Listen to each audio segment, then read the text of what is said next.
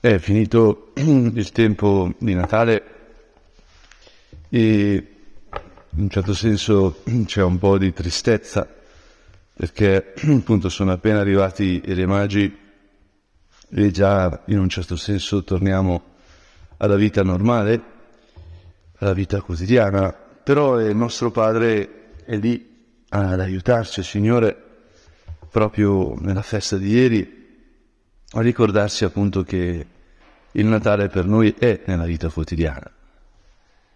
E quindi appunto che tu sei venuto, Signore, per rimanere tra di noi e per rimanere in, questi, in queste ore, questi giorni, questi mesi, che sono mesi di lavoro, sono mesi di cose normali, di eventi quotidiani, che però diventano straordinari. Signore, appunto la, la prosa diventa poesia, perché, perché tu sei con noi.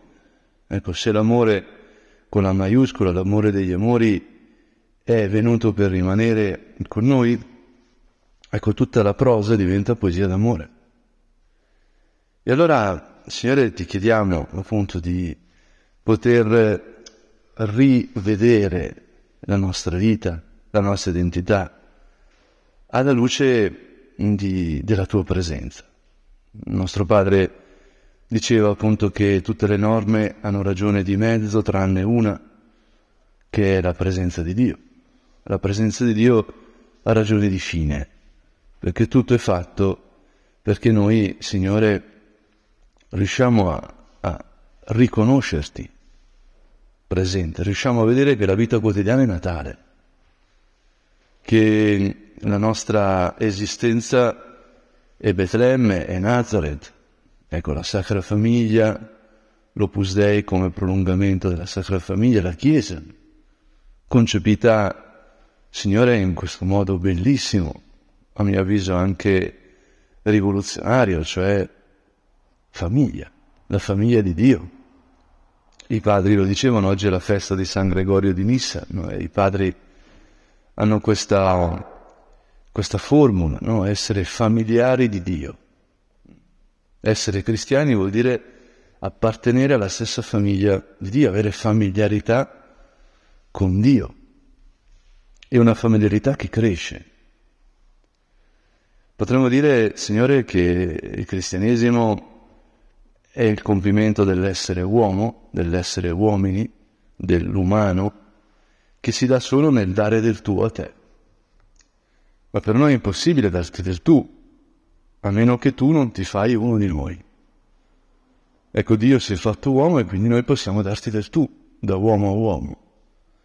Dio si è fatto uomo e quindi noi ti possiamo abbracciare, ti possiamo conoscere, ti possiamo parlare come un uomo parla ad un uomo. E questo cambia tutto, cambia la vita quotidiana, cambia la prosa. E allora questi primi giorni di ritorno, diciamo, al tempo ordinario, per noi sono particolarmente importanti, Signore.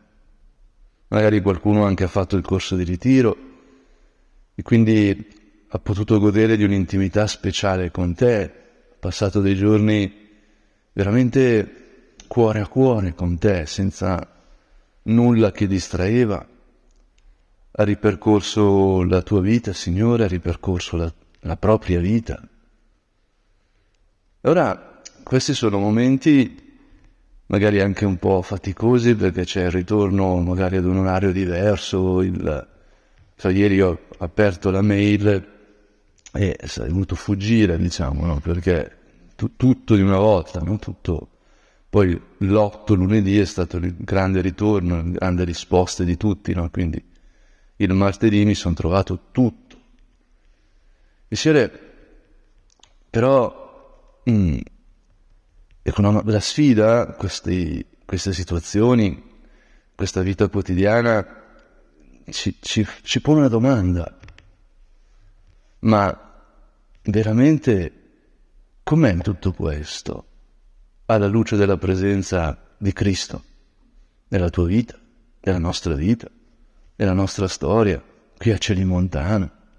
Cosa succede davvero se Dio è venuto per rimanere? Cosa succede davvero se essere cristiani è essere una sola famiglia con la famiglia di Nazareth? Nel Natale noi abbiamo contemplato la nostra identità. Chi siamo noi veramente? Sono andato a fare il check-up quest'anno e il dottore Santo, perché io ne ho una grande stima che me lo fa, a un certo punto parla pochissimo, ma quello che dice è sempre molto profondo. A un certo punto, mentre mi metteva gli elettrodi per farmi l'elettrocardiogramma, mi ha domandato, ma sua madre è siciliana? Ho detto, no, guardi, no, ma però è del sud comunque, dico, ah, ecco perché. Perché aveva letto appunto nel libro sulla novena dell'Immacolata che quando ero bambino, una cosa che racconto lì, a un certo punto al paese della mia mamma, dove giravo con una salopette con scritto UFO, eh?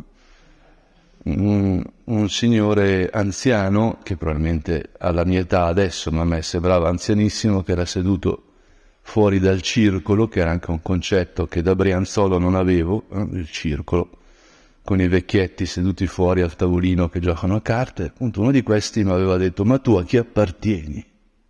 Ma tu a chi appartieni? Io ero tornato da mia madre, cioè appunto io ho fatto l'UFO, nel senso che me ne ero andato perché non sapevo interagire con questa domanda. No? Però ho chiesto a mia mamma, mamma mi ha detto un signore, io a chi appartengo, cosa vuol dire? Mi ha spiegato, vuol dire tu di che famiglia sei? Qual è la tua famiglia? E devi dire appartengo, questa è la cosa che più mi ha commosso, devi, devi rispondere, quando te lo chiedono un'altra volta, appartengo alla Mammara, che è la levatrice, perché mia nonna era la levatrice del paese. E a me quello che a posteriori, ripensandoci, colpiva, non è, ecco, appartengo a un cognome, appartengo a una famiglia, ma io appartengo a mia nonna. Cioè io sono stato generato da chi è generato, cioè sono frutto dell'amore di mia nonna attraverso l'amore di mia madre.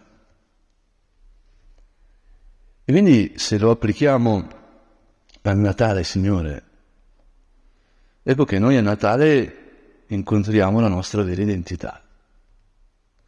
E qui veniamo anche alle letture di oggi, perché, Signore, il cristianesimo è vocazione.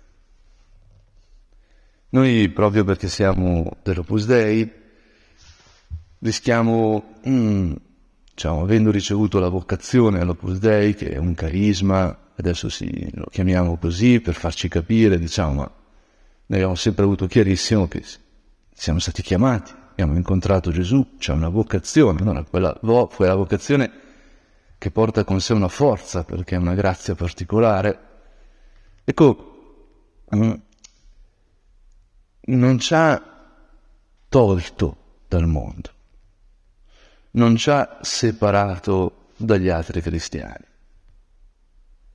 Ma questa vocazione, potremmo dire, ci aiuta a essere cristiani. Mm, è un dono che ci aiuta a vivere il battesimo, non che ci fa altro, non che ci sposta dalla vita quotidiana.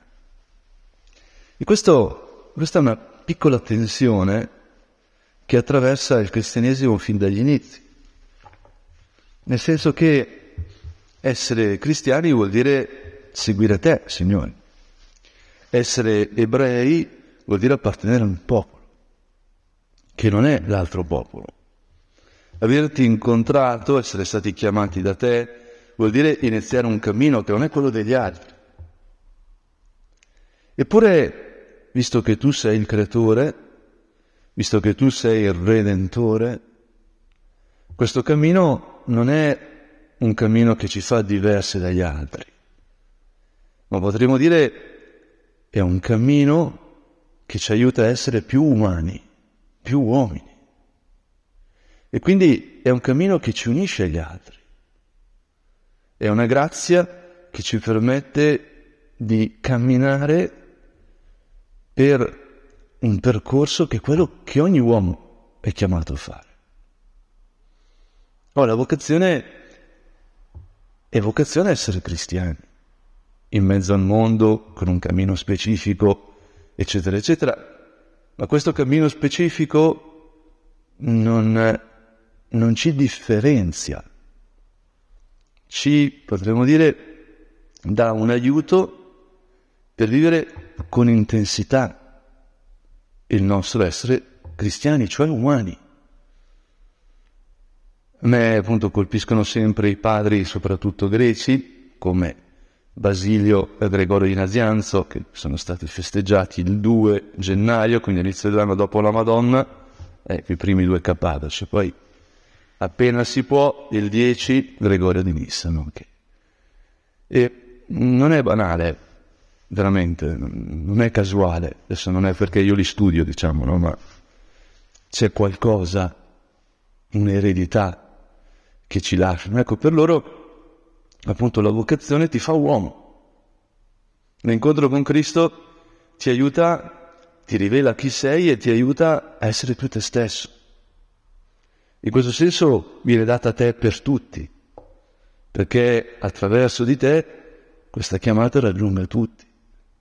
Allora è singolare, è un dono particolare a te, a me, ma è un dono per tutti.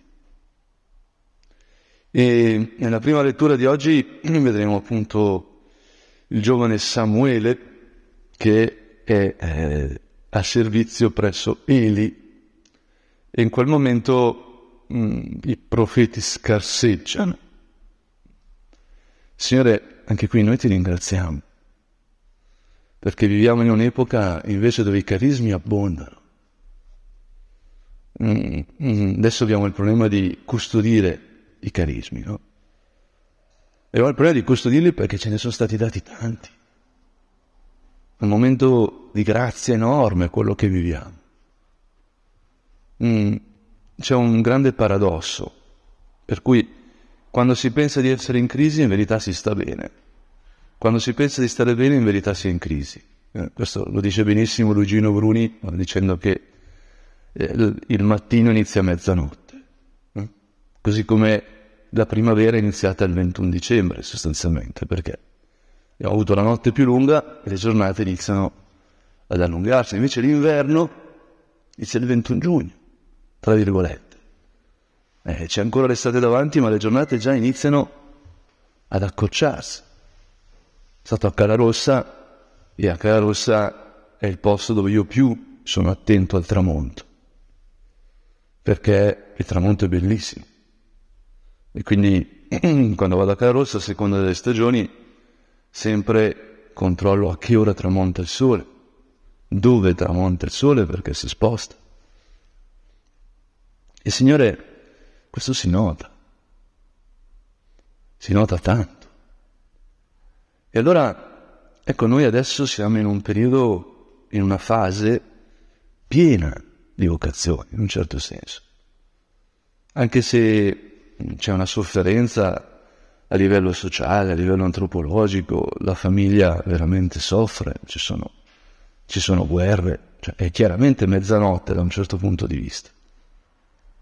Ma, ma tu, Signore, sei davvero con noi e chiami, chiami. E non hai effuso tutti questi carismi per nulla. Dio sempre prepara, sempre prepara con la sua grazia non ci lascia mai da soli. Il problema però appunto è che per Samuele eh, non ci sono esempi. Invece noi, Signore, quanti esempi abbiamo? Non ci sono esempi di come si dà del tuo a Dio. E quel, quel giorno, mentre Eli, che è il suo maestro, sta dormendo, ecco, i suoi occhi cominciarono a indebolirsi e non riusciva più a vedere. la lampada di Dio non era ancora spenta e Samuele dormiva nel Tempio del Signore dove si trovava l'arca di Dio. Ecco, l'arca è simbolo di Maria. Mm. Almeno alla luce del Nuovo Testamento, alla luce dei padri. Quindi, Signore, per noi è bello pensare Samuele che dorme nel presepe, almeno a me, dopo Natale, rileggere questo, questo testo eh, suggerisce questo, forse perché io ho risposto alla mia vocazione proprio dopo Natale, quindi per me Betlemme è il luogo della vocazione, i re magi sono coloro che mi ci hanno condotti, un, po' fisici perché guardavo nel cielo, no? hanno seguito la stella, che è appunto il simbolo della vocazione secondo nostro padre. Quindi per me pensare a Samuele che dorme nel Tempio del Signore accanto all'arca perché non si deve spegnere questo, questo fuoco, questa lampada di Dio, ecco, a me parla di vocazione. Quest'anno, il giorno di Natale, si è presentata a casa di mia madre e mia cugina con un piccolo lumino acceso. E io ho detto, ma che bello, mi dice, è la luce di Betlemme. Ho detto, ah, che bel simbolo. Ho detto, no, no, è proprio la luce di Betlemme, cioè ci hanno portato, ci hanno dato a messa, no? un, c'era un cero lì che era stato acceso con il fuoco che c'è a Betlemme nella chiesa di Betlemme. E quindi ci hanno dato a ciascuno un lumino con questo fuoco dicendo di portarlo a casa, di darlo alle persone alle quali vogliamo bene e quindi ti porto il fuoco di Betlemme. Quindi io era il 24 sera, ho, ho acceso davanti al presepe il lumino con la luce di Betlemme, poi l'ho spento prima di andare a letto perché avere un incendio col fuoco di Betlemme non sarebbe stato intelligente, diciamo, no? Però, ecco Signore, la luce viene dalla grotta. Gregorio Nissa, scusate se non posso riferirmi a lui oggi, eh, ha un, compie un'operazione a mio avviso geniale perché mm, nella cultura greca di allora, ellenista di allora, ovviamente il mito della grotta di Platone era, era molto importante. E per Platone la grotta, la caverna è la vita materiale. Il filosofo è colui che invece scopre che fuori dalla caverna c'è la vera realtà, che è il mondo delle idee, il mondo della luce. Quindi è chiamato a tornare dalla caverna, a liberare gli uomini che sono legati e possono vedere solo la parete interna della caverna dove ci sono ombre, per portarli fuori verso la vera realtà. E i padri giustamente, quando hanno iniziato a predicare, hanno fatto ricorso a questi miti cambiandoli in base alla rivelazione. In concreto non potevano dire che la vita materiale è negativa, è oscurità, perché tu, Signore, hai creato il mondo e hai visto non solo che era buono, ma che era molto buono. Dopo la creazione dell'uomo, Dio si ferma a contemplare il mondo e dice che è molto buono. È un giudizio bellissimo. Chi è competente su di noi? Chi è competente sul mondo? Ecco, la bellezza guarda il mondo, guarda me e te e ci dice sei molto bello. Non la televisione, non un adulatore, no, no, la bellezza stessa. Chi è più competente di Dio sulla bellezza? E quindi i padri non potevano dire che il mondo è brutto, quando la bellezza stessa lo ha riconosciuto come molto bello. E allora giustamente hanno iniziato a usare questo riferimento culturale comune per esprimere come il peccato originale sfigura la bellezza del mondo. Quindi ecco che il cristiano è chiamato a liberarsi, grazie al battesimo, che si chiama illuminazione, si chiamava fotismos, dalle tenebre del peccato e liberare gli altri uomini. La chiamata del cristiano è, è perché tutti trovino la luce. Mm. Per i padri greci, appunto, l'umanità e la Chiesa coincidono. Essere cristiani vuol dire essere pienamente umani. Quindi il cristiano annunciando il Vangelo sta aiutando gli esseri umani a diventare più umani, a diventare più umanità. Però Gregorio Nissa, che segue questa interpretazione, come che, che riceve da, appunto, dai suoi predecessori, nel 382, dopo il concilio di Costantinopoli, va in viaggio a Gerusalemme, viene mandato lì in missione e, e vede i luoghi santi. In concreto vede Betlemme. E quando torna, la sua lettura è cambiata. Appunto, il suo modo di vedere il mistero è stato cambiato dall'incontro, dai luoghi, dall'esperienza. Signore, anche noi ti chiediamo in questa preghiera proprio questo, che dopo il Natale, ecco, cambi il nostro modo di vedere la vita quotidiana, la nostra vocazione, si intensifichi, potremmo dire. Quindi Gregorio Nisse dice, no, attenzione, qui, qui è successa una cosa diversa. Perché quel bimbo che è nato in una grotta, in una caverna, è il sole. E dove c'è il sole non ci sono più le tenebre. Quindi noi possiamo stare nel mondo, stare in mezzo al mondo perché Cristo è con noi, perché la luce è con noi. Il mondo materiale, la vita quotidiana, il lavoro, il posto di lavoro con tutte le complicazioni che può avere, il traffico di Roma, tut- tutte queste cose che possono avere una dimensione di caverna, di oscurità, non sono più tali, perché tu Signore ci sei nato dentro e ci rimani.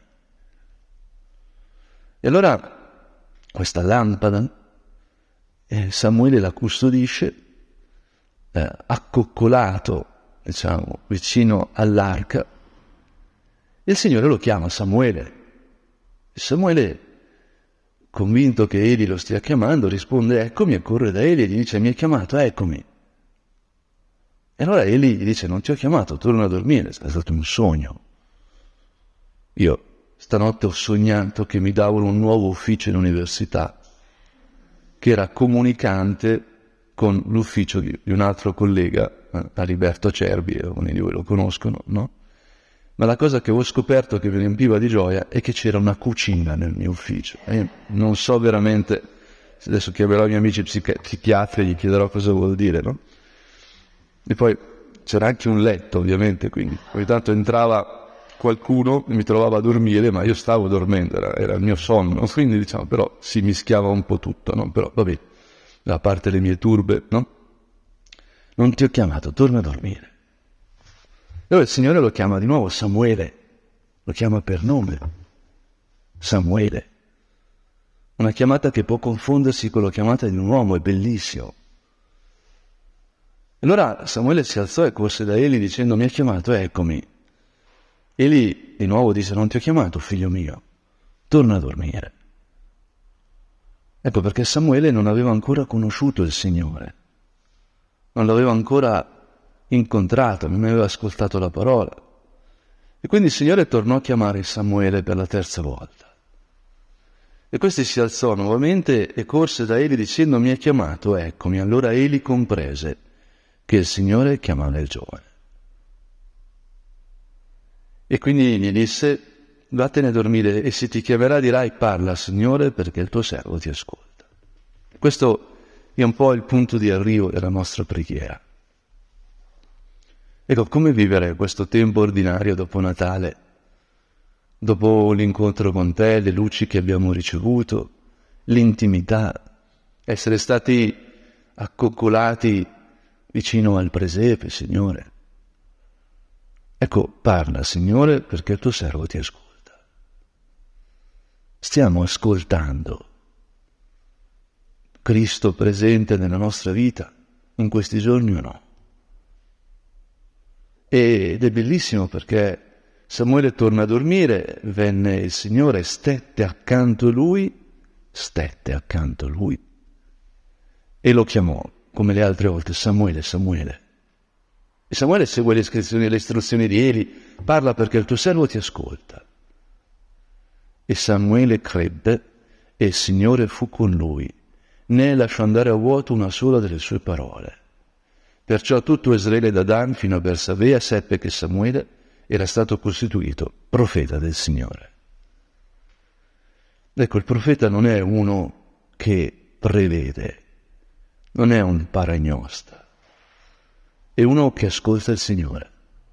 Ogni battezzato è profeta, perché ogni battezzato è abilitato a dare del tuo al Signore.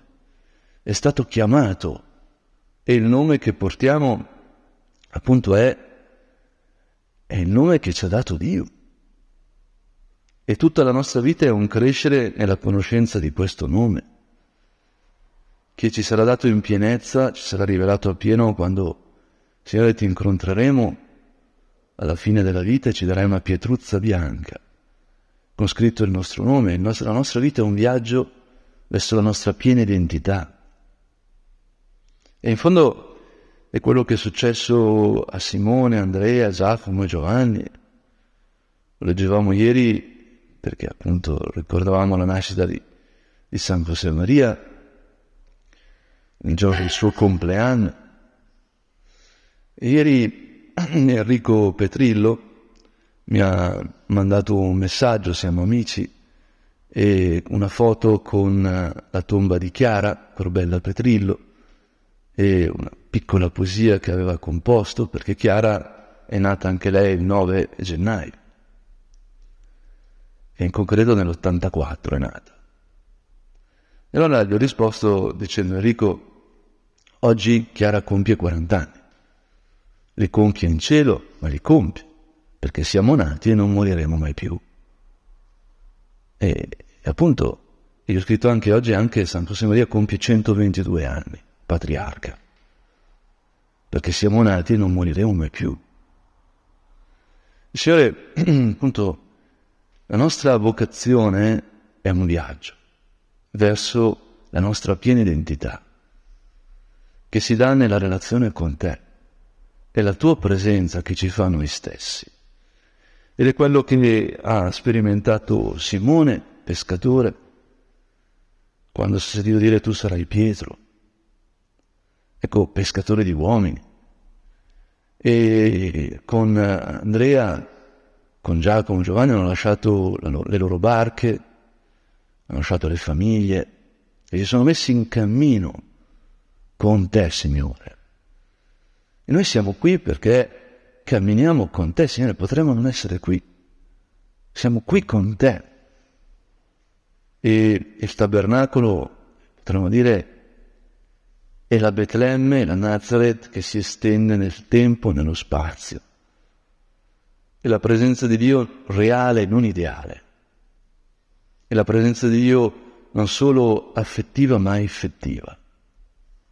E noi siamo qui accoccolati non vicino all'arca, ma vicino al tuo corpo, Signore, alla tua divinità, alla tua regalità. E dove ci sei tu c'è sempre Maria, che è appunto il compimento di quella immagine che è l'arca.